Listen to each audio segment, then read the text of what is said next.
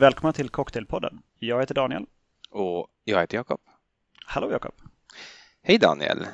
Du ser eh, frisk och kry ut. Du närmast eh, strålar om dig. En hälsosam lyster. ja, jag, jag höll på att säga så är det väl. Så ser jag väl alltid ut. Nej, ibland är det ibland är det en sjuklig lyster. En, en lyster är det nästan alltid, men det är ett glåmigt ljus och ibland ett, eh, ett inspirerande ljus. Idag tycker jag du ser inspirerad ut. Det kan ha mera med att göra med webbkamera och eh, huruvida det är skymningsljus eller glödlampor som belyser mig. Eller datorskärm antar jag.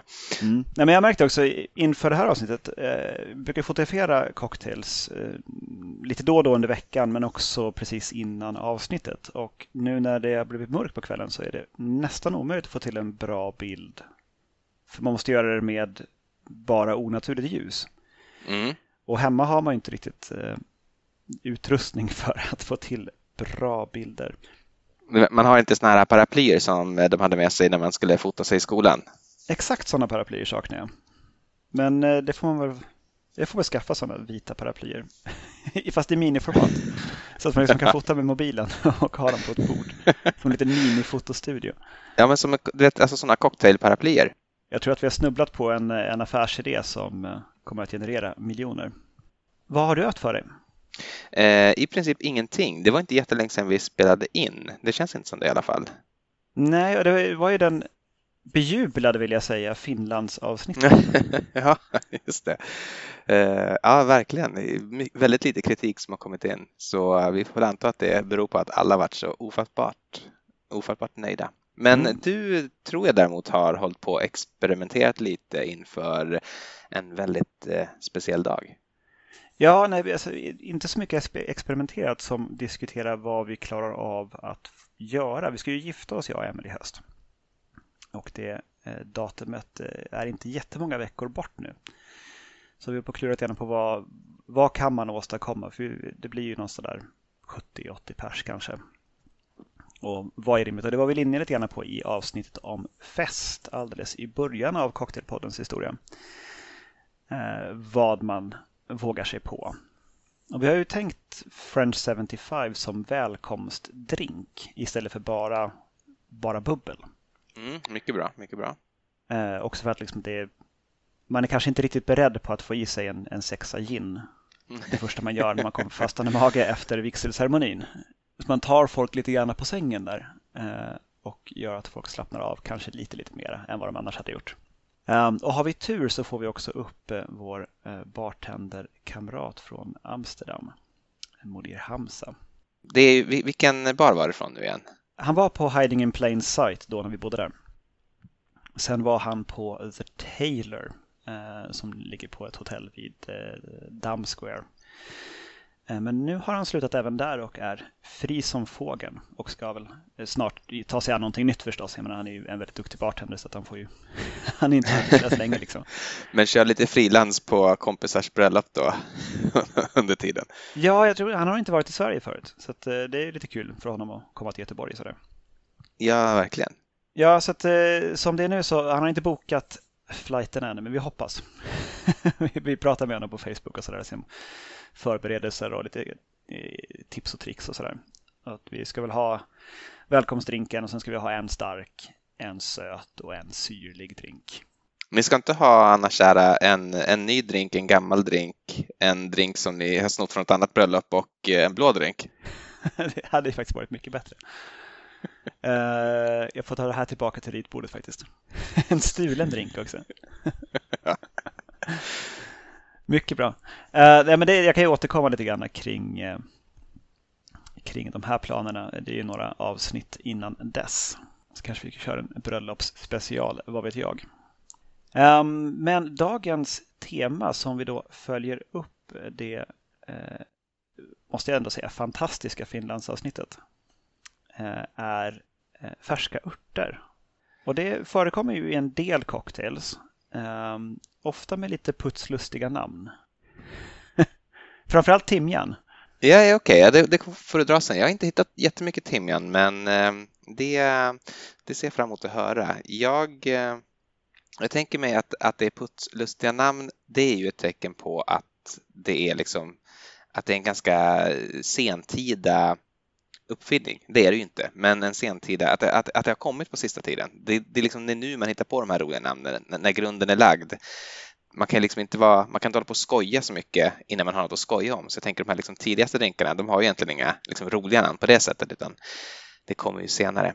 Men eh, har du någonting som du, vill, som du vill börja dra som ett exempel på detta kanske? Um, ja, men alltså Time heter ju timjan på engelska. Så, mm. så det, det, lånar sig ju till en time to kill, time for och sen så vad fan som helst efter det. Just det, about time. Just så. Så jag, men jag har gjort en som heter time for och sen är det bara tre punkter.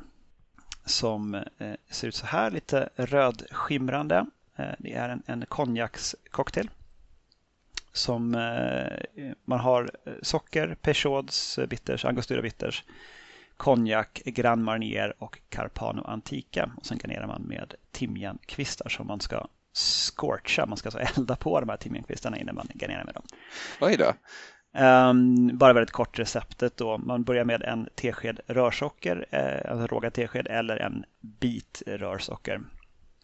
Och sen så stänker man på tre stänk Peugeot och tre stänk Angostura, fem centiliter konjak, en och en halv centiliter Grand Marnier och en centiliter Carpano Antica.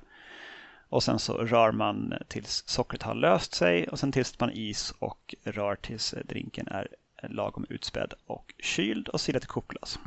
Och sen så då eldar sin timjankvist ovanför glaset. Um, och den är, den är väldigt, väldigt bra. Så lite kryddig, eh, apelsinig från, eh, från Gamarnen och sen kryddigheten antar jag kommer från, från Carpanon. Nu har jag tagit mm. bort eh, den här timjankvisten som satt i för det var svårt i det här glaset att kunna dricka den här drinken. Då. Men eh, absolut en, en, en komplex och eh, ganska intensiv cocktail. Jag kan verkligen tänka mig att eh, timjan och Carpano kan gifta sig ganska väl. Mm.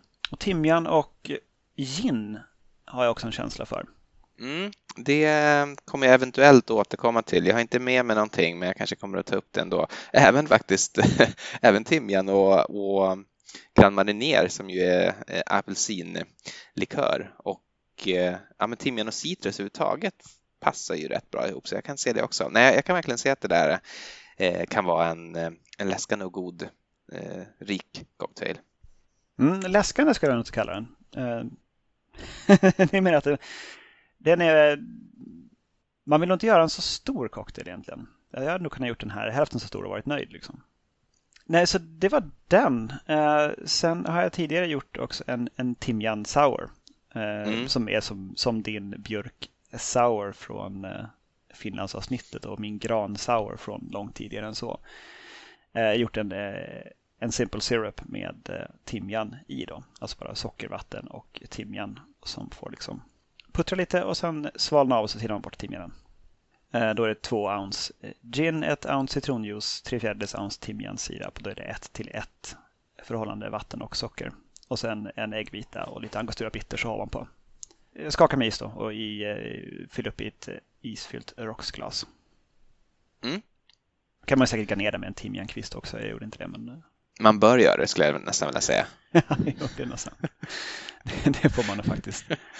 Man får, och en, en, bra tips allmänt kring när man använder örter för garnering, som säkert många redan känner till, är att, eh, att slå dem lite lätt mot eh, köksbänken eller mot, eh, mot handloven. Mm. För att liksom öppna upp och skada bladen lite, lite grann så att man får upp lite oljor som doftar lite mer. Vad har du haft för dig?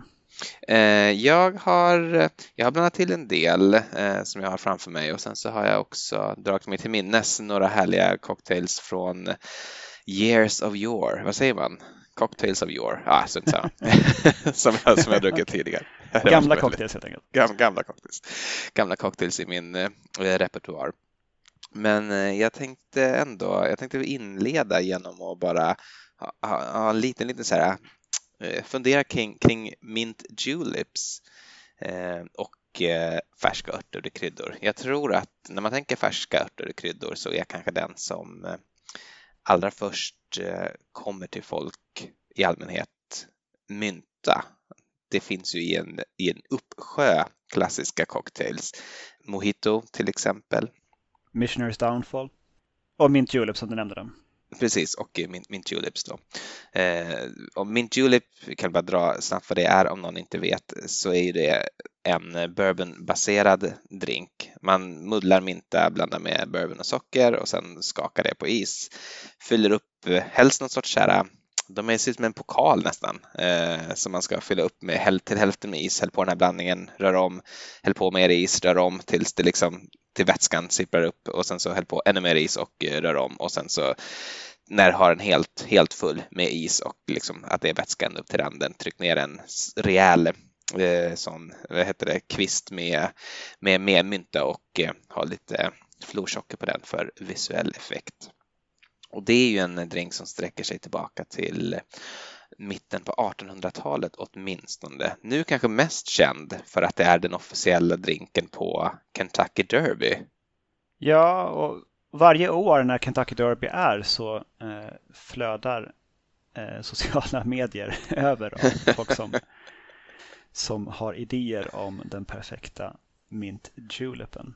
Ja. Jag, jag har gjort mint julep här också. Um, ja. Men jag, jag, jag, tycker att det blir väldigt, väldigt sött med de recept som, som finns. Okej, okay. jag tror att den ska vara söt. Jag tror att man ska liksom dricka den långsamt och att det eh, och du får tänka på att om du dricker den långsamt så hinner isen smälta och den liksom späds ut hela tiden så den blir mindre och mindre söt, mindre och mindre kraftig överhuvudtaget. Ah, ja, men det kan man ju blanda till som man vill eh, naturligtvis. Men det, det, är ju, det är ju en gammal drink det här i alla fall som, som sagt nästan från tiden innan vi kallade drinkar cocktails och Eh, det är någonting bara som jag tycker är, det är lite märkligt att det fortfarande känns som en liten eh, fringe rörelse nästan att göra cocktails med färska örter när det ändå är ursprungsmetoden på något vis.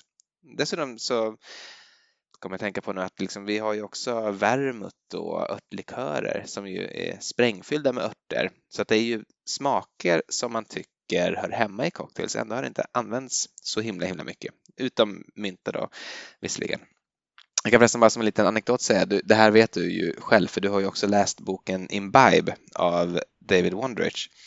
Men den handlar ju om eh, den här kändisbartendern Jerry Thomas som eh, var något av en celebritet i Amerika på eh, under 1800-talet och han var känd framförallt för sina mint juleps och eh, tydligen så var det så att många från Storbritannien och Europa som kom till USA, de häpnade över att eh, USA hade kunnat producera någonting så fantastiskt som en mint julep. Eh, och det, det, skrevs till och med i tidningarna och var under en period allmänt accepterat att det var liksom, det här är starten på amerikansk kultur. Att tidigare har de bara härmat oss i Europa, men det här är liksom det första av verkligt, verkligt värde som, som USA har skapat själv. Från det här bistra skitlandet i väster liksom den här, den här gamla kolonin. Det, det, kanske kan bli något av det här i alla fall. Det kanske inte bara är skräp med USA. Jag menar, de, har ändå, de har ändå lyckats producera något så fantastiskt som en mint julep.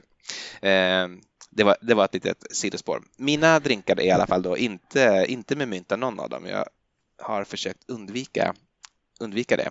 Även om eh, en av mina absoluta favoritcocktails, eh, ABC cocktail, innehåller mynta. Jag kan bara dra receptet eh, snabbt på det så att folk eh, vet vad jag pratar om. Då ska du då eh, skaka med is, sju stycken myntablad, 3 centiliter Tony Port, 3 centiliter konjak, 0,75 centiliter maraschino-likör och en liten, liten, liten skvätt sockerlag. Jag tycker man kan ta bort sockerlaget helt och hållet, men i receptet så tycker man att man ska ha en liten skvätt. Eh, ja, skaka som sagt det här på is och eh, finsila till ett Coopglas eller martiniglas och klämmer en liten citronzest över så har du en citronig, myntig, liksom ganska rund, djup, söt, underbar drink som passar lika bra på sommaren som på vintern. ABC Cocktail heter den om man vill googla den. Men eh, det har i glasen idag då, i alla fall. Jag tar en på måfå här. Jag sträcker mig framåt och eh, håller upp den här. Eh, och den här den kallas för Cold Blooded. Är det rosmarin du har i det kanske? Ja, det är en rosmarinkvist. Det är, eh, den går till så här att du börjar med att klippa en bit eh, en rosmarinkvist och så eh, muddlar du den i botten på en shaker. Häll på 4,5 centiliter grannmariner, 6 centiliter tranbärsjuice, en och en halv centiliter lime och en och en halv centiliter sockerlag och så skakar du hela den här eh, härligheten på is och eh, silar till ett sånt här rocksglas fyllt med is och förstås garnerat med en liten rosmarinkvist där också. Den här är ju inte så alkoholstark, det är ju bara lite grannmarinär i den och resten är eh, alkoholfritt så Ja, men den är, den är väldigt god. Smakar inte så mycket rosmarin som man skulle kunna tro, men eh, man får det å andra sidan från doften, så man får liksom andas in medan man dricker så, så har man lite härliga jordiga toner från rosmarinen också. Men det här är nog någonting jag skulle göra en, en, en varm dag. Det här skulle jag kunna göra en kanna av nästan känner jag. Som ett alternativ till Pims Cup då? Ja, men precis. E exakt det faktiskt. Eller ett alternativ till vinbärssaft som jag av någon anledning tänker på nu när jag dricker den. Det är kanske för att det finns samma lilla kärvhet i tranbär, eh, tranbärssaft som det kan finnas i, i vinbärssaft. Ja, den, var, den var lyckad. Jag skulle ge den betyget ja, 3,5 till 4 av 5. Jag ska ta dem i peppordning nu, mina drinkar. Jag, jag, kan dra dem allihopa. I peppordning? I peppordning. Efter eh, hur pepp du helt enkelt är för? Precis, och jag kommer sluta okay. med den som är mest pepp. Då. Här har vi mellan, mellan peppdrinken och den heter Blood Sage. Så först hade jag Cold Blooded och sen Blood Sage. Så det var ett litet märkligt tema där som jag inte hade eh, tänkt ut på förhand men som visade sig med blod. Och eh, Blood Sage har ju som namnet antyder eh, salvia som sin, som sin eh, färska örtkrydda. Då. Och det går till på följande vis. Du stöter lite salvia, två salviablad i botten på din shaker. Häll därefter på en och en halv centiliter blodapelsinjuice, gärna färskpressad naturligtvis. 6 centiliter gin och i det här fallet så har jag använt eh, Hendrix gin. Eh, jag fick för mig att det skulle kunna funka eftersom det är lite rosor och gurka och sånt där som jag tänker mig ska spela väl med, med, ros, eller med, med salvian. 2,25 centiliter lime, en och en halv centiliter sockerlag och sen en halv äggvita. Och sen skaka. Och jag gjorde faktiskt en så kallad reversed dry shake på den här så att jag skakade den först med is. är det från skumavsnittet? Eller? Var det där du pratade om det eller var det isavsnittet? Jag, jag, jag tror det var skum faktiskt.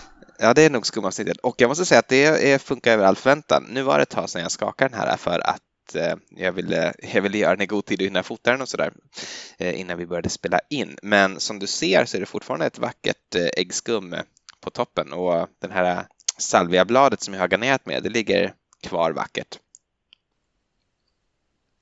Ja, det, det är ju egentligen, alltså det är ett gott betyg att säga att eh, man tänker inte på att det är salvia om man inte vet om det.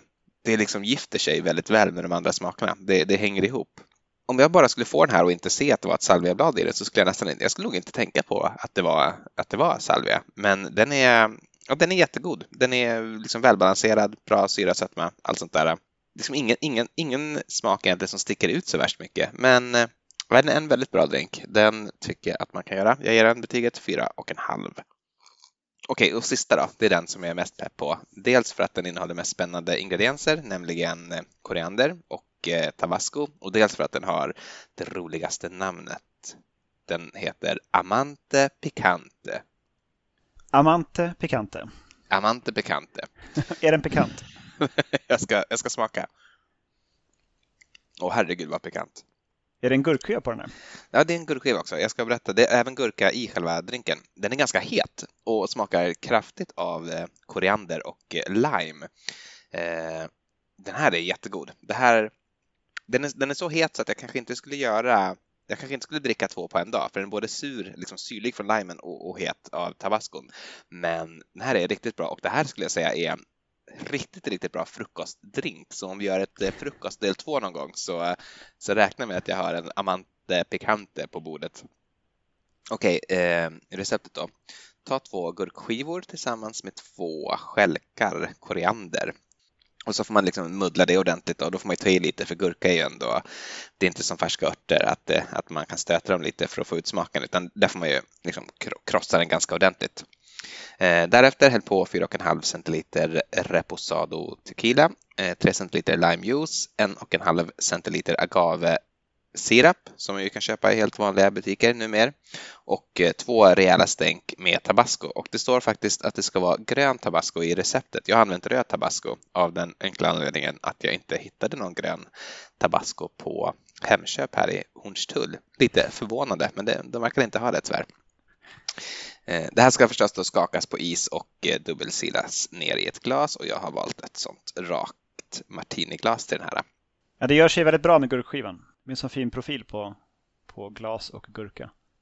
Det blir bra vinklar. Jag, eh, jag ger det här full poäng. Det här tycker jag var en, en toppen drink som gör mig glad. glad att jag är vid liv. Koriander tror jag passar rätt bra faktiskt i, i mycket. Och koriander och rom tror jag sitter, sitter fint ihop också.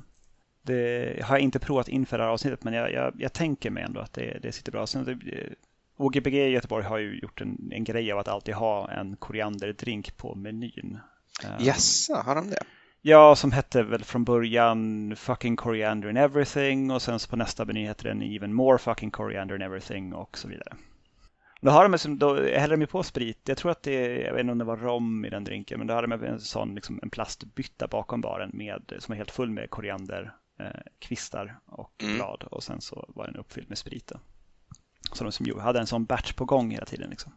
Eh, inför idag så har vi också experimenterat med eh, en modern klassiker faktiskt. Mm. Som är en, en modern version av en, en äldre typ av dryck, nämligen The Smash som har anor från 1800-talet och, och, framåt. Liksom där man eh, muddlar någonting i och sen så skakar eller rör på så vis får till en, en, en dryck. Men det, det jag har gjort då är en gin basil smash eller basil smash. Vad är en smash då? Det är det, det kan vara vilken, vilken ört som helst. Ört eller frukt till och med tror jag. Ört eller frukt till och med, okej. Okay. Ja. Basil smash, gin Precis. basil smash. Mm. Ja, och eh, när man dricker den så är det som att okay, men det, här, det här måste ju vara något som har gjorts i alla tider. För det är, det är basilikablad, gin, citronjuice och socker. Eh, så man muddlar basilikablad med gin i en shaker och sen får det stå några minuter. Eh, och sen så tillsätter man övriga ingredienser och skakar med is. Och så dubbelsilar man till isfyllt glas och garnerar med basilika. Mm. Eh, proportionerna är cirka 12 basilikablad eller typ en näve basilika. Mycket basilika. två, två ounce, ja helst, helst mer än för lite. Ja, det är en bra tips. Två ounce eh, gin och tre fjärdedels ounce citronjuice och en tredjedels ounce eh, två till ett sockersirap. Jag tycker det blev lite sött faktiskt. Jag skulle nog eh, dra ner den faktiskt lite grann till en fjärdedel. Men man får muddla ganska hårt för basilikablad också. Man skulle verkligen krossa de här för det är inte så mycket bitterhet i basilikablad så man behöver inte vara orolig för det. Eh, så man kan verkligen go to town on dem med sin muddler och riktigt mosa dem ner i, i ginen. Men den här är skapad av en, en karl som heter Jörg Mayer på eh, Le Lion eh, slash Bar de Paris i Hamburg. Och det är så sent som 2008 faktiskt. Okej. Okay. Och eh, så sker det hela tiden. Det är ju bartender som alltid skapar nya drinkar. Men 2008 kom han på den här och samtidigt så började han blogga om cocktails och då framförallt liksom om sin uppfinning, den här Gin Basil Smash. Och den blev, han, han, blev, han blev en veritabel världskändis inom cocktailsammanhang för den här liksom drinken. Och den har dykt upp på väldigt, väldigt många menyer världen över. Dock så hette den från början Gin Pesto. Jag tror, Oj, vad mycket sämre. Det är jättemycket sämre namn. Eh, men jag tror att den också står som gin pesto i Diffords guide, eller åtminstone inom parentes gin pesto. Eh, men så det är i alla fall, det två ounce, det är cirka 6 centiliter gin och Jörg har då också sagt det att 5 centiliter gin är inte nog. 6 centiliter är receptet och 7 centiliter är kärlek. Ja, Okej, okay. så att det, man behöver inte vara rädd att man ska ta lite för mycket, men däremot lite för lite då? Ja, precis. Och han har också sagt det liksom att ös på med, med mycket basilika. Det ska vara ordentligt grönt. Och garnera med basilika också. Den vart jag jättesugen på. Eh, jag har aldrig druckit, men det låter ju fantastiskt. Ja, det, det är väldigt, väldigt gott. Ehm, den tycker jag alla som eh, nu fortfarande har en basilikaplanta som står och spirar i en fönsterkarm någonstans eh, direkt ska ge sig på. För samma personer har ju förstås också gin, citron och socker hemma. Det har ju alla. Ja, ja, det är ju ändå basutbudet. Så det, det, tror jag inte vi behöver oroa oss för, i alla fall inte för de som lyssnar på den här podden. Då, kan inte jag få komma in då bara med ett litet annat tips på en basilikadrink som jag inte har gjort nu i veckan men som jag har gjort många gånger tidigare som också är en ganska bra frukostdrink som heter Basil and Honey Daiquiri. Eh, kan vara så att ni har druckit den du och Emily när ni varit på besök i Stockholm. Inte 100% säker på om vi har gjort den med er, men jag tror det. Eh, det är i alla fall en eh, drink som är hämtad från Diffords Guide och som också är skapad av Simon Difford, det vill säga hjärnan bakom Diffords Guide to Cocktails. Men en eh, Basil och Honey Daiquiri. Eh, börja med att lösa upp en sked, eh, en barsked eh, sån Eh, liksom rinnande honung i 7,5 centiliter ljus rom.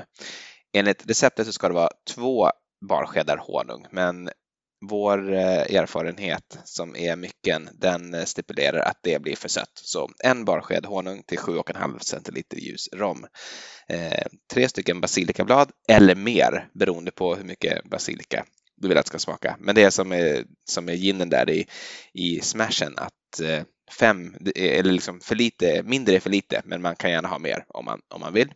Eh, så minst tre basilikablad då. Eh, en och en halv centiliter lime Eh, så skakar du allt det där med is och finsilar till ett vackert glas eh, och garnera med basilika. Enkelt, basilika doftande, basilika smakande, underbart. Ja, det låter fantastiskt. Jag har också fått, eh, det var på Freddy's Bar i Amsterdam så hade de gjort en Basil Gimlet. Som jag tror att de hade ställt upp i någon, någon drinktävling någon gång med och vunnit eller något sånt. var något sånt. De var väldigt stolta över den i alla fall. Och då flöt det som ett litet ensamt basilikablad i ett sånt eh, cocktailglas. Eh, jag tror de hade någon, någon likör som heter Hypnotic med i den där. Och det är en sån här ljusblå, lite märklig sak. Som jag inte riktigt vet mm. vad den smakar egentligen. Inte heller. Det är någon spiral typ på... Ja, man ska bli hypnotiserad av etiketten. Ja, det, det, är det som är tanken förstås. Ja. Eh, det stavas också med Q, det, det har någon sån konstig stavning, typ HP Knotic med Q eller någonting sånt. Det är liksom inte, de stavar inte ordentligt heller. Det är många aspekter av den eh, likören som gör att jag inte vill köpa den. Mm. det, det, är väldigt mycket där som, som liksom samspelar till att den här kommer nog, nog inte att ha i min hylla. Men vem vet, det kanske är ett misstag. Så kan det vara. Eh, jag har gjort lite annat här också. Mm. Eh, nämligen eh, vad jag kallar för en Manhattan Sage. Mm. Som du anar på namnet så innehåller den också salvia. Jag anar det. Precis. Och Sage är ju engelska betyder också spåman så kan man tänka sig att det sitter en spåman någonstans på Manhattan. jag tänker att det svenska ordet sa sagesman, finns det inte något som heter det som är något så här typ gammal vis Ja, gammal visman ja. Ja, shaman typ. Har jag tänkt mig. Eh, men det är alltså, då är det en, eh, en, en Manhattan som formula då. Så det är två delar rye. För rye tycker jag har lite grann doften utav, eh, utav salvia. Om man liksom mm. krossar salviablad så tycker jag att det påminner lite grann om den här örtighet och lite mintighet som, som rye har. Mm. Well spotted, jag håller med. Jag har inte tänkt på just salvia men jag förstår direkt vad du menar. Mm. Men så det är muddlat eh, salviablad i, eh, i ett mixingglas eh, och sen på med två delar rye och en del Carpano Antica sötvermouth. Och låter det stå några minuter. Och sen eh, sätt till eh, is och rör tills det är kylt och ut, väl utspätt. Eh, och sen så sila till ett kopglas. Gärna dubbelsila så att man får bort små bitar av de krossade salviabladen. Och sen garnera med salviablad väldigt, väldigt gott. Alltså man får en hint av, av salvia som liksom förstärker på något vis noterna utav örtighet i Ryan. Sen är ju Carpana Antica ganska örtigt i sig också.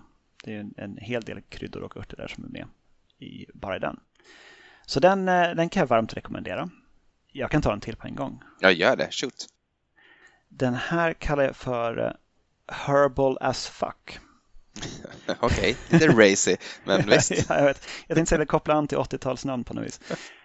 Uh, men då skrivet som Herbal AF istället för Herbal OF, för det är en Old Fashioned typ av drink. Uh, jag fattar. Mm, och eh, jag menar i linje med att man ska ha lite fyndiga eller putslustiga namn på sina cocktails så har jag Du, du, har, du har istället valt ett som är bara outright offensive. det var det jag gjorde i och för sig. Du får ta och klippa det där sen Jakob. Det, det, det kan vi, vi kan skona lyssnarna från det där. Eh, skitsamma. Två ounce rye, ett halvt ounce grön chartreuse, fem salviablad och en kvist med timjan. Och då muddla salviablad och timjan i mixingglaset, slå på rye och chartreuse. Låt också där stå några minuter. Tillsätt is och eh, rör och sen dubbelsera till kylt kokglas. Och sen kan man garnera med antingen salvia eller timjan eller både och. Eller som, eh, man kan också, behöver inte ha någonting alls. Och eh, det blir väldigt, väldigt bra. För chartreuse har ju väldigt mycket på gång när det gäller örtkryddor. Mm. Och eh, har tillräckligt mycket sötma för att liksom räcka för att göra det här till en, en välbalanserad cocktail. Så att, eh, varmt rekommenderar. Jag kan hitta på ett annat namn så småningom sen. jag tycker att det kanske var dags för en revival för lite opassande cocktailnamn. Det och blåa cocktails. Det liksom är dags nu.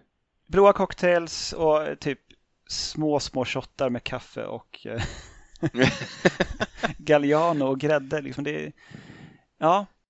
Vodka har vi redan tagit upp också, så, det, det vet vi är tillbaka. Ja, ja, ja. Och jag menar, allting som vi tar upp i den här podden blir ju på något vis det nya stora. Så tänker jag mig. Har du något mer, Jakob? Eh, egentligen inte så mycket mer. Jag har typ ett litet, eh, om man vill ha en fest med, eh, med örtiga drinkar så är förslag på vad man kan skriva på menyn. Nämligen Parsley Sage, Rosemary and Thyme. Och sen gör man cocktails på de olika. Exakt så. Och det är, nog, eh, det är nog det hela från mig. Har du någonting mer?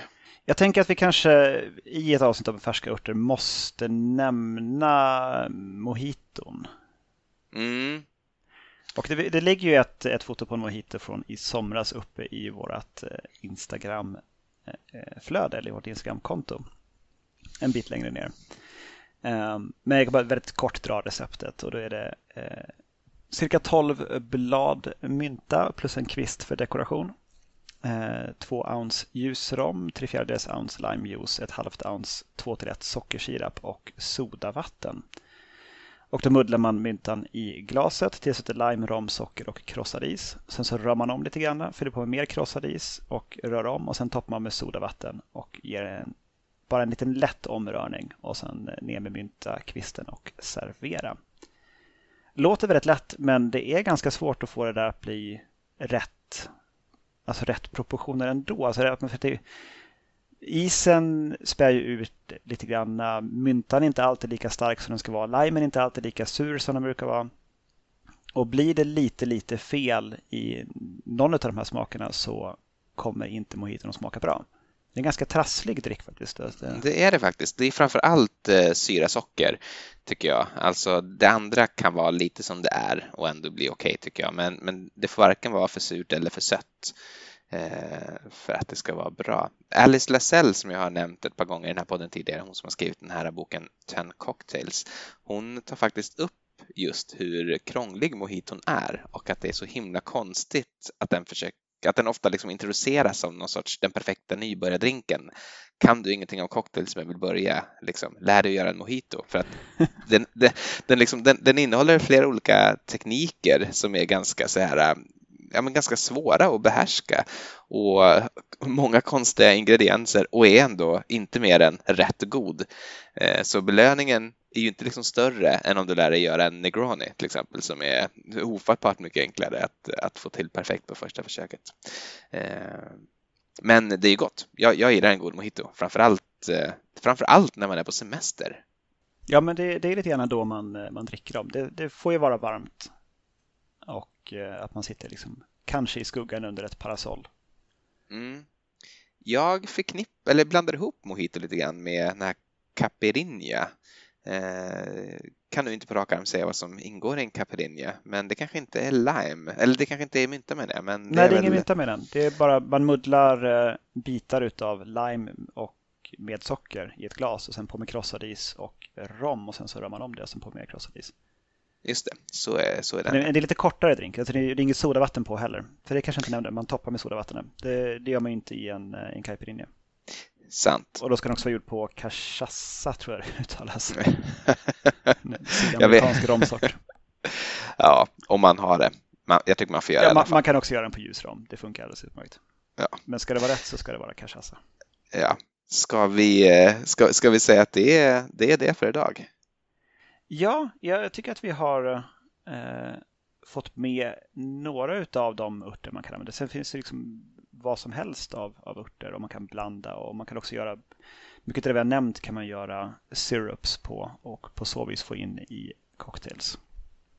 Och man kan eh, lägga i sprit och eh, dra ut liksom, örtsmakerna direkt i spriten också. Eller bara ha dem som garnering, vilket man ofta har med, med mynta till exempel. Så det behöver inte vara mynta i själva drinken, man bara sätter en myntakvist ovanpå. Så blir det liksom en del av drinken. Många tiki-drinkar har ju så att man har en myntakvist som en garnering som doftar och därmed tillför den till drinken utan att det är mynta i själva drinken. Just det, så, så är det förstås. Bra, Nej, men jag, jag känner mig jättenöjd. Samma här. Tack för att ni har lyssnat och eh, skål Daniel. Skål Jakob.